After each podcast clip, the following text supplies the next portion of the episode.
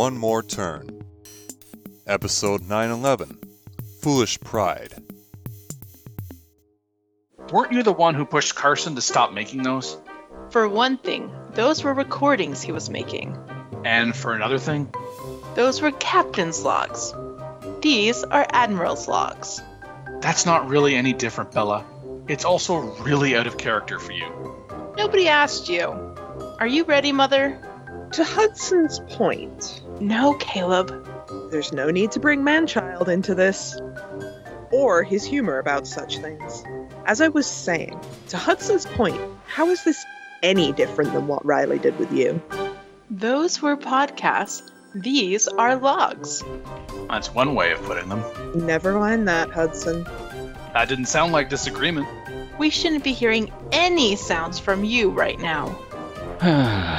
the impatience of youth. I can't believe you convinced me to let him be involved in this. This he has a name, you know. Yeah, Pops' cousin. That's not clever. That's not anything. At this rate, there isn't going to be anything for me to promote on my new podcast. Shouldn't you focus on promoting your podcast before you use it to promote something else? Didn't Bella just tell you something about no sounds? She did, but do you not remember? Did you get your memory tested at the same place, Gary? It's weird you've gone into business with a Reese on it, Uncle Garrison. We both have experience in politics and in the media. You have media experience? Daddy told me about you having been the editor of your school newspaper, but that doesn't count.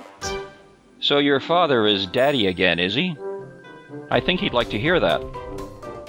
From you. If Gary's daddy, then doesn't that make Evelyn mommy to you, Bella? My father. You can tend to your relationship with him later, Belle. Let's get this started already. So I've convinced you?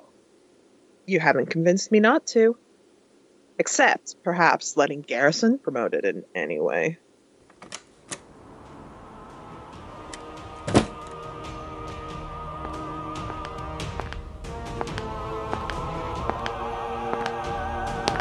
I can damn well choose to promote this whether I get your approval or not. And I could damn well denounce your promotion of this whether you approve or not. Are you going to go to war with me over this?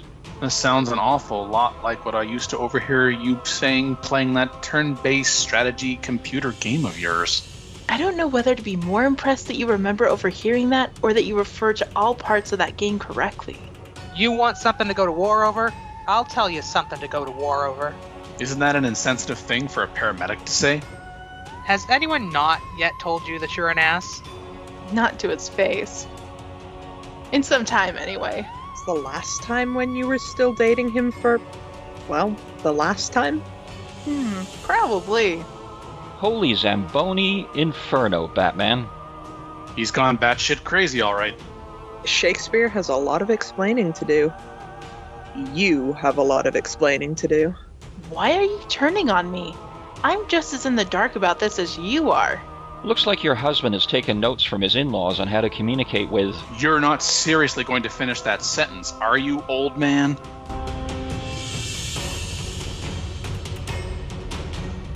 If you want the privilege of living to be an old man yourself, I suggest you shove it. I may not agree with much of anything Garrison has ever said or done, Is that really necessary? But you had better start listening to your elders like you were just told. Or else. Or else what? What? You're going to start acting with him like you did around Gary? Bay. No, Bella. I'm going to say what I should have said long ago when we were together, and what I think Carson would say if he were here right now. Your uncle, and worse yet, your mother, do not get to dictate to me, you, or anyone else for that matter, how to communicate with other people. It was you that was trying to tell me what not to say, you hypocrite. I shouldn't have to tell you how to communicate with other people, you imbecile. You're ruining my birthday party!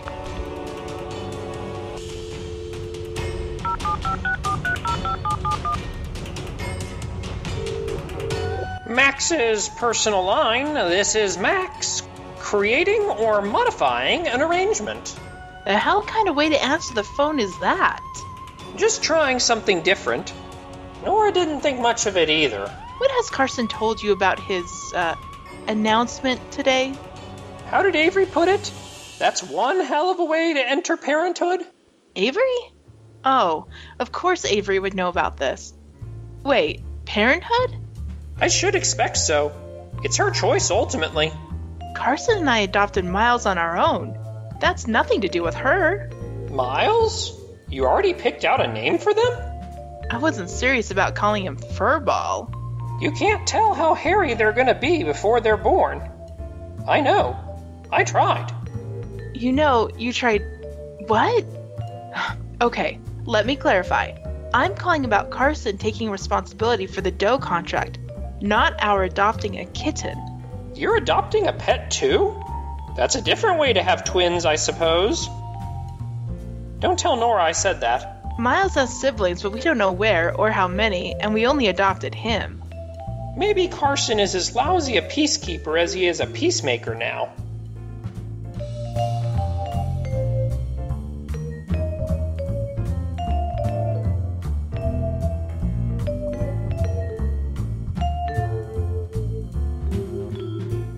One More Turn. Written and created by Daniel Dan Q. Quick.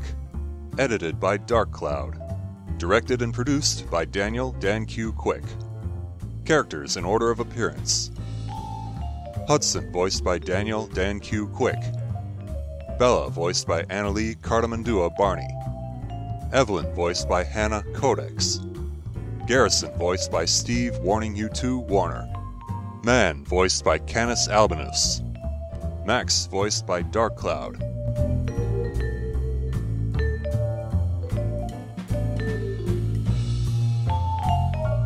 Sounds courtesy of freesound.org. Music by Kevin MacLeod. Voiceover by Sedgwick.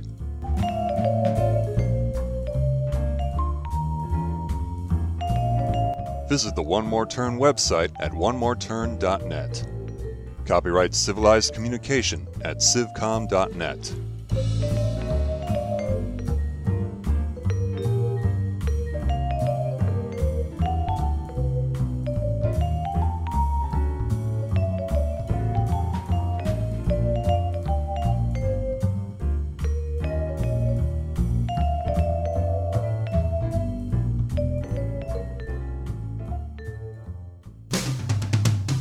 On the next episode of One More Turn. The likes of me? You're starting to sound like Hudson now. That's a low blow, even from the likes of you. Seriously? Calling me out for being insulting while being insulting yourself? Okay, leave it to the likes of you to find more ways to alienate in life. Enough!